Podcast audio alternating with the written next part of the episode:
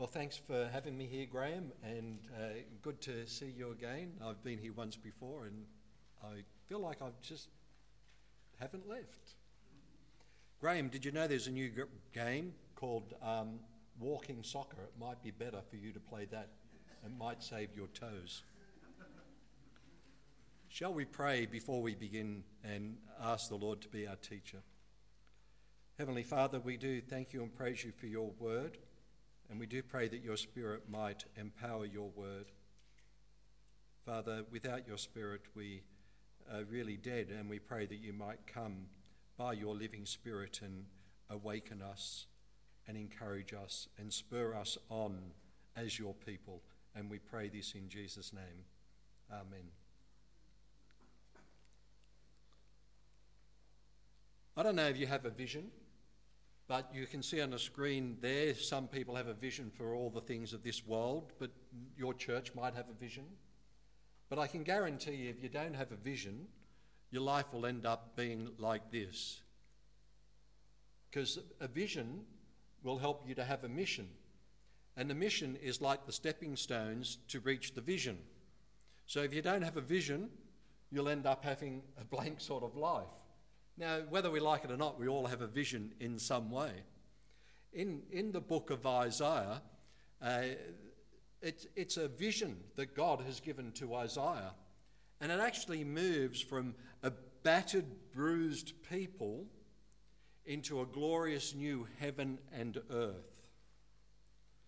And John's Gospel in chapter 12, verse 41, it actually tells us, John says, Isaiah wrote what he wrote about in the book of Isaiah because he saw Jesus' glory, and so he wrote about it and spoke about it.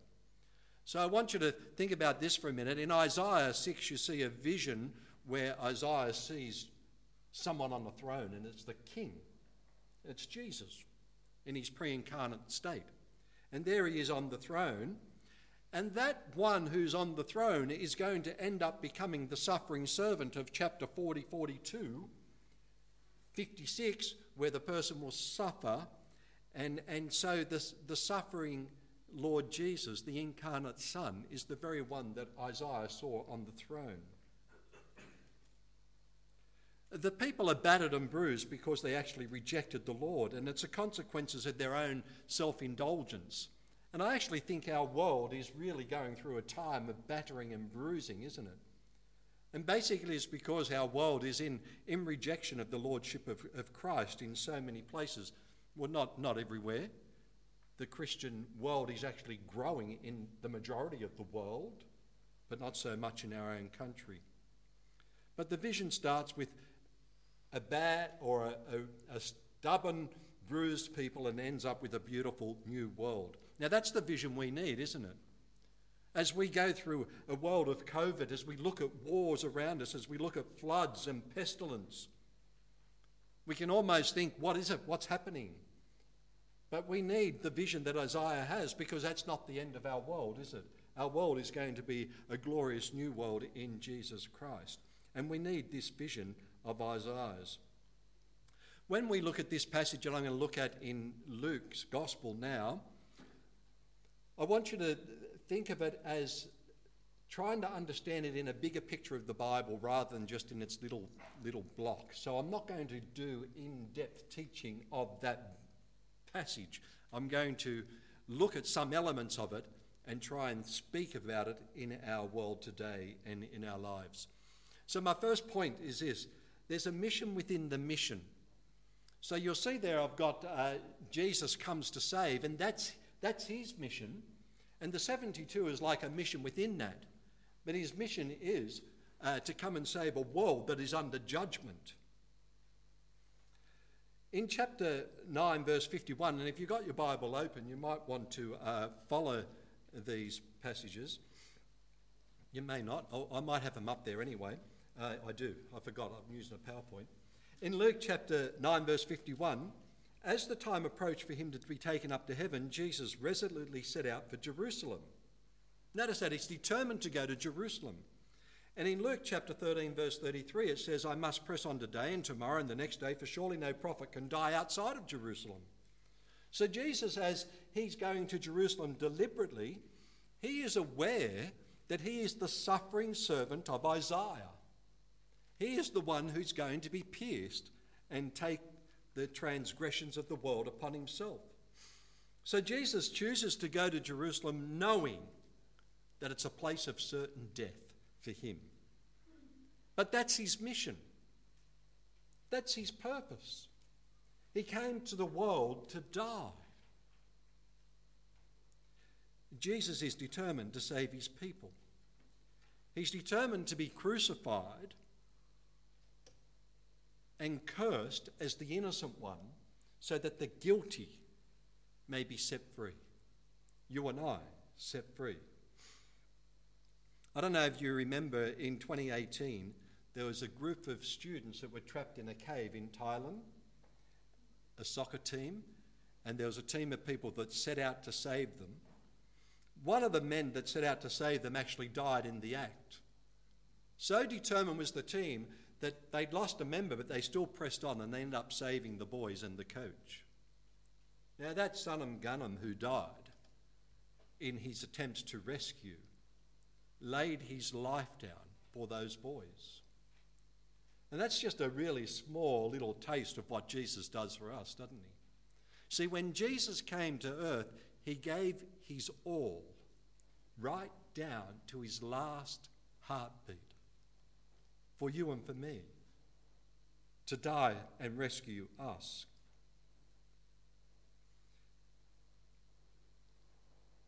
Look at chapter 9, verse 46 for a minute, and you'll see the disciples and what they're doing. What are they doing? They're fighting about who's going to be the greatest.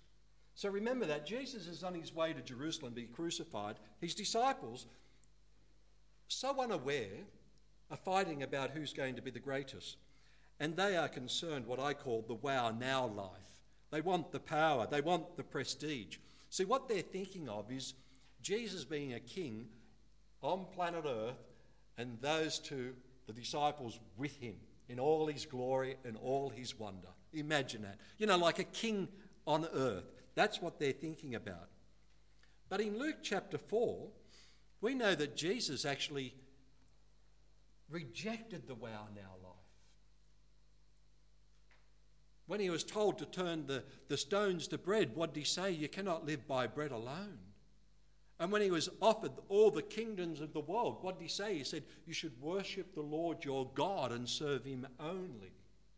See, Jesus rejected this world in a sense and leadership and rulership in this world as an earthly king. He rejected all the wow now and the glam and the bling. And friends, you know, every day you and I, we live in this world and we battle. Well, maybe it's just me. We battle. We battle to live for just this world and to have all the things of this world rather than saying, I need to give it all to the Lord Jesus Christ. I need to live and give my all for the kingdom of God. When I was teaching many years ago, a young boy in year four said this to me, and I was teaching about the death and resurrection. And he said, You know what, sir? People forsake their needs in pursuit of their wants. Year four, can you imagine it? Well, he fell over backwards when he said that, but that's true, isn't it? People of our world forsake their need of Jesus in pursuit of what they want because they feel what they want is more powerful and wonderful than what Jesus has to offer. And so I want to encourage you to think about that because we battle every day. And I'm in my 60s now, and I'm still battling with just living for this world and living for Jesus. Well, my first point is there's a mission within a mission. And Jesus came to die for us. And Jesus came to lead us to follow him in the mission. My second point is uh, mission prep. Now, in chapter 10, verse 1 and 2, it says, The Lord appointed 72 and sent them out ahead of him. And notice he asks and says to pray for more workers. Just before this passage in chapter 10, there are three people that come looking, or one comes to volunteer to follow Jesus, or two volunteer, and one is asked to follow Jesus. Now, that comes before this passage because Jesus wants followers to follow him where? To follow him into the mission.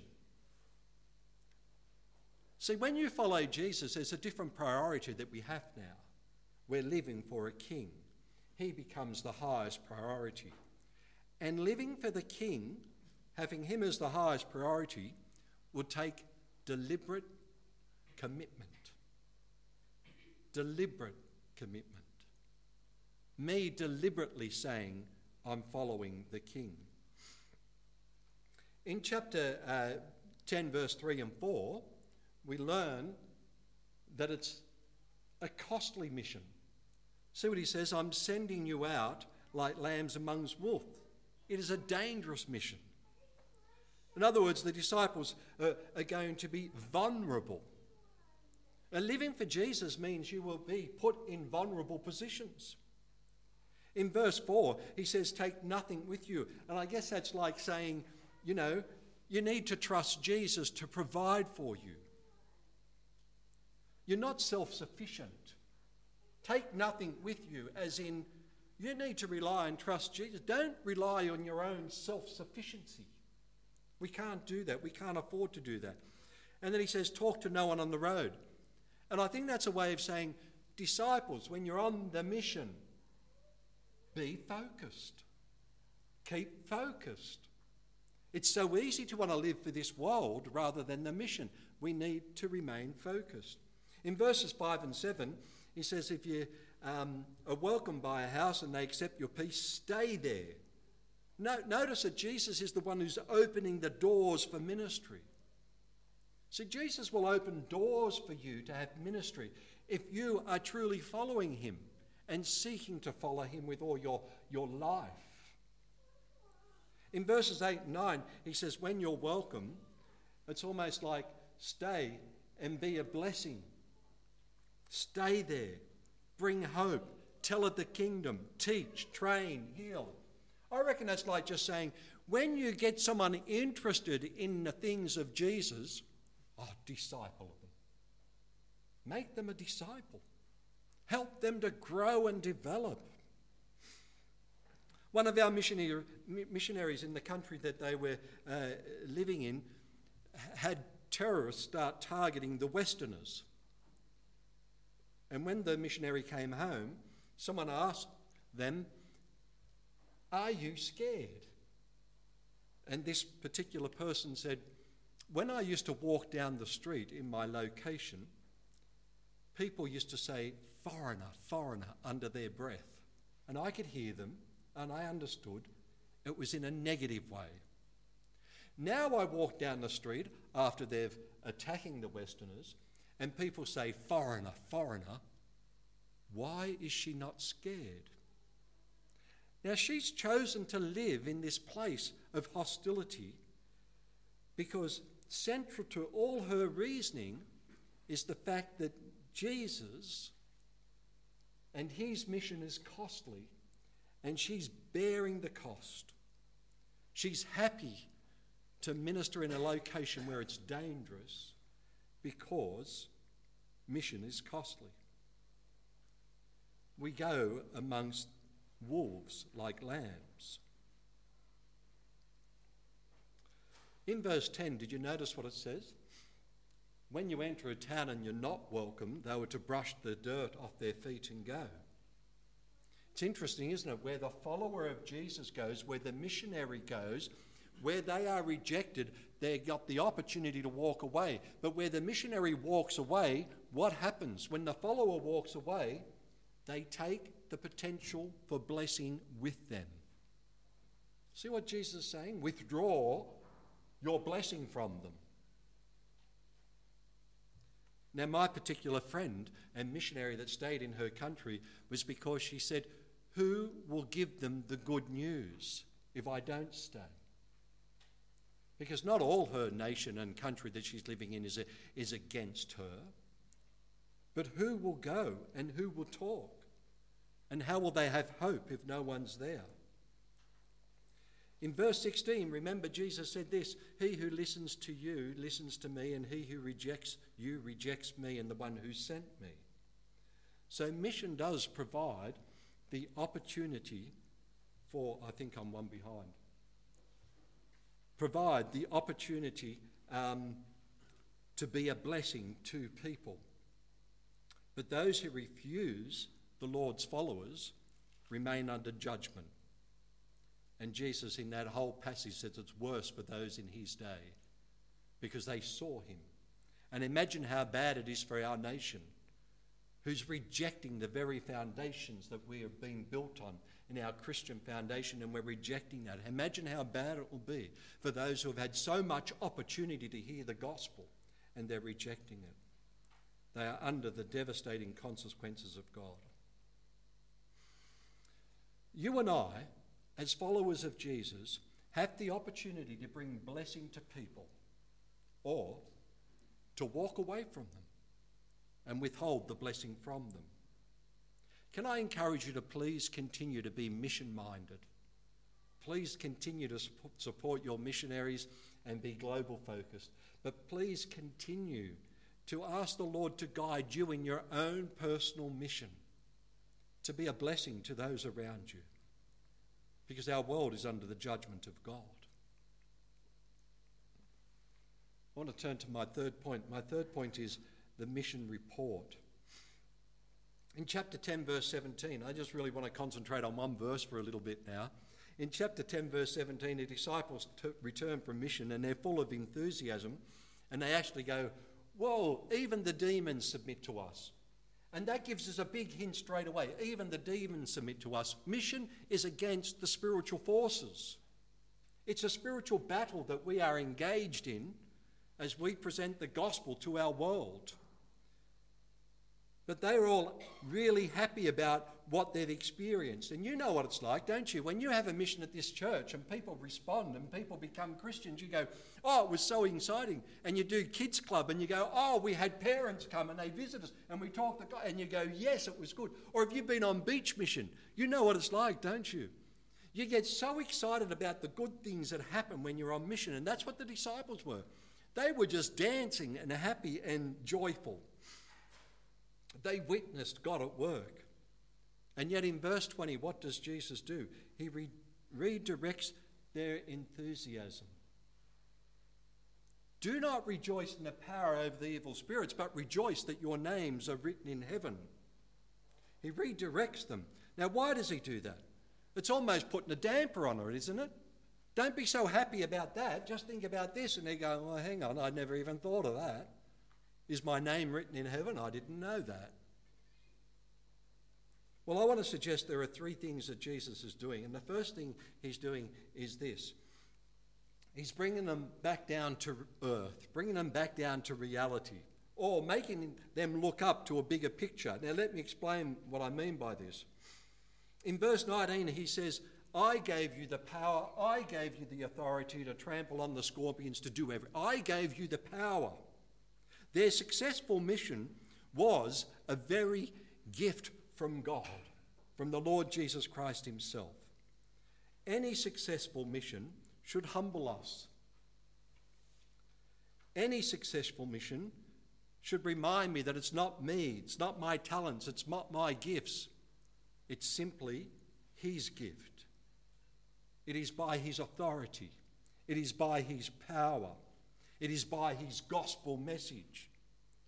And mission will always be successful in some sense because the God behind the mission will succeed and bring his kingdom in, in all its wonder and all its glory.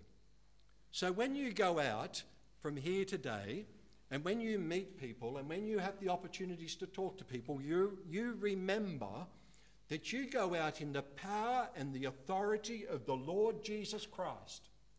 We have the right to go and talk the gospel and speak the gospel and encourage people into Christ. It's our right. We've been given the power and the authority to do this. Now, the, the mission success of the 72 is a real anticipation that Jesus' success will be in his mission, that he's going to be successful. It's anticipating his success. And he was successful. He was cursed on the cross, took the judgment of God, and he's risen from the dead. Jesus is risen. And you and I are servants of the risen King. That's our success. Jesus has risen from the dead. And to rejoice that your names are written in heaven is really all about saying, Rejoice that Jesus has provided you salvation. Rejoice in that. Let me just, uh, when's the last time you've actually rejoiced in that? When's the last time you've just sat back and said, you know what, I really need to be thankful from the depth of my being that my name is written in heaven? My name is secured. My life is secured in Jesus Christ for all eternity. How wonderful! How brilliant is that? See, when Jesus says to them, Rejoice that your name's in heaven, I think he's saying to them, Don't look in, but look out and look up to Jesus. Don't float on the clouds of success, but see the reality. My authority will prevail. That's possibly what I think he's saying. The second one might be something like this a reminder that there's more to do. See, imagine Jesus for a minute. He's on his mission. He's on the way to get crucified. These people have gone out and had a little bit of mission within a mission, and they come back and they're all excited. And yes, that's good. They're excited. And Jesus saying, Hang on, guys. There's more to do. I'm going to Jerusalem. I've got to be crucified yet. Okay, yes, I know it's good, but let's put it in perspective. The mission's not over, there's more to do. See, this one off mission is not going to be the only mission the disciples are going to get and be involved in. There's more to do, even for Jesus. Now, friends, let's think about this. There are three billion people in the world that are considered to be gospel poor. That is, with no or little opportunity of hearing about Jesus. Three billion people. There's so much more to do, isn't there? But you know what it's estimated at? If, if, every, if every evangelical gave 10% of their income, just the evangelical Christians, 10% of their income to a mission that was reaching gospel poor people and unevangelized people, if we put that much of our money to that, we could put two million more missionaries out on the field. Two million. And then it's, they go on and say, and if we did that, we could actually reach our target and Jesus could come back because we'd have gospelized the world. You know how much goes to gospel poor ministry financially? One cent in every dollar. Where does the 99 other cents go to? Well, the ministries where, where we live. That's where the majority of it goes. There is so much more to do. Friends, you and I are not to stop on this mission until we find ourselves in glory or Jesus comes back. We've got a lot to do to make a world that knows Jesus. In 1010, he says, Pray that the Lord will send out more. See? At the beginning, he says, Pray that the Lord will send out more. Disciples, this is not the end of the mission, there's more to go. Can I encourage you to be prayerful about your role in the mission? Some of us go, some of us stay, but if we're sent or we stay, we're all involved in the costly mission. And our Lord set the example of what it cost. The third possibility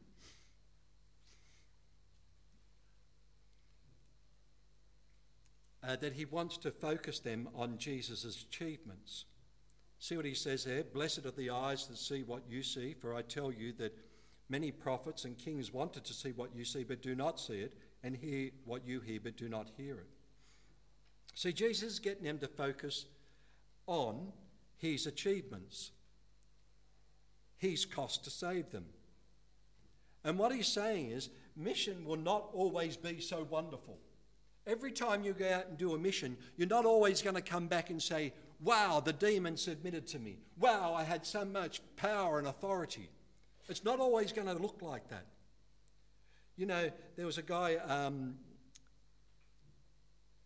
who ministered in Africa, Dr. Livingstone, for 31 years. You know how many converts he saw? In 32, sorry, did say 32 years he ministered for? One convert. One convert. So imagine the disciples are all excited, but he's saying, Remember that your names are written in heaven. Why? Because not all mission is so wonderful in its experience. So you remember Peter, he will be crucified upside down later on. And so Jesus is saying to them, It's hard, Yakka. Focus on me and my achievements. When you go through the dry spots in mission, make sure you're looking to me and remember that I've written your names in heaven. Do not give up, even though it gets tough and difficult. And you remember what the disciples did after they cruci- uh, Jesus was crucified? They ran into the house, they locked the doors and they locked the windows, and they were in fear and trepidation. All their wow now experience that they were hoping for gone and shattered because Jesus was crucified. But when he turned up, resurrected, what did they do? Mission became their focus. They didn't care about the wow now life now. They didn't care about the bling and the glam. They wanted to live and serve the Lord Jesus Christ. See, and Jesus is saying to them, You focus on me, you fix your eyes on me, because mission's not always going to be so wonderful and delightful. You know, friends, you and I are invited to partner with God in making the vision that was given to Isaiah a reality. Because at the end of the vision, we see, nations bow down before Jesus. And as you and I go out in this world and present the gospel to people, and they surrender to Lord Jesus, then nations are coming to him and bowing down. And the vision is becoming a reality as I speak.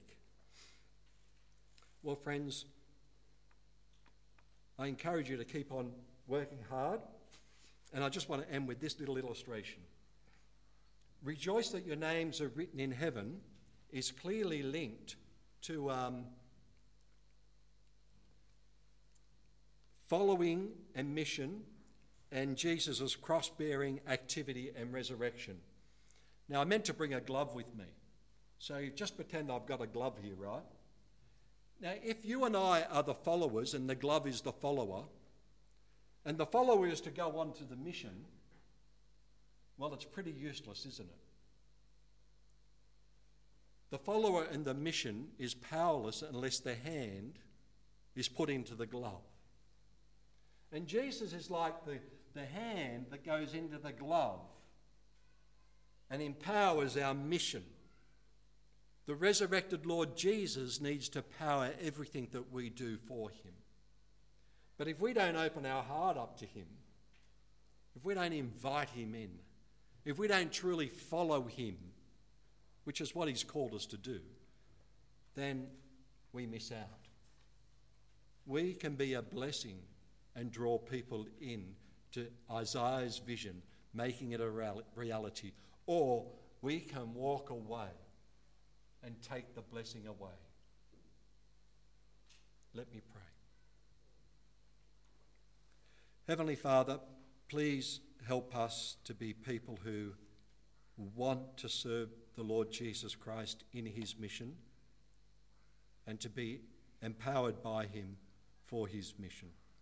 In Jesus' name. Amen.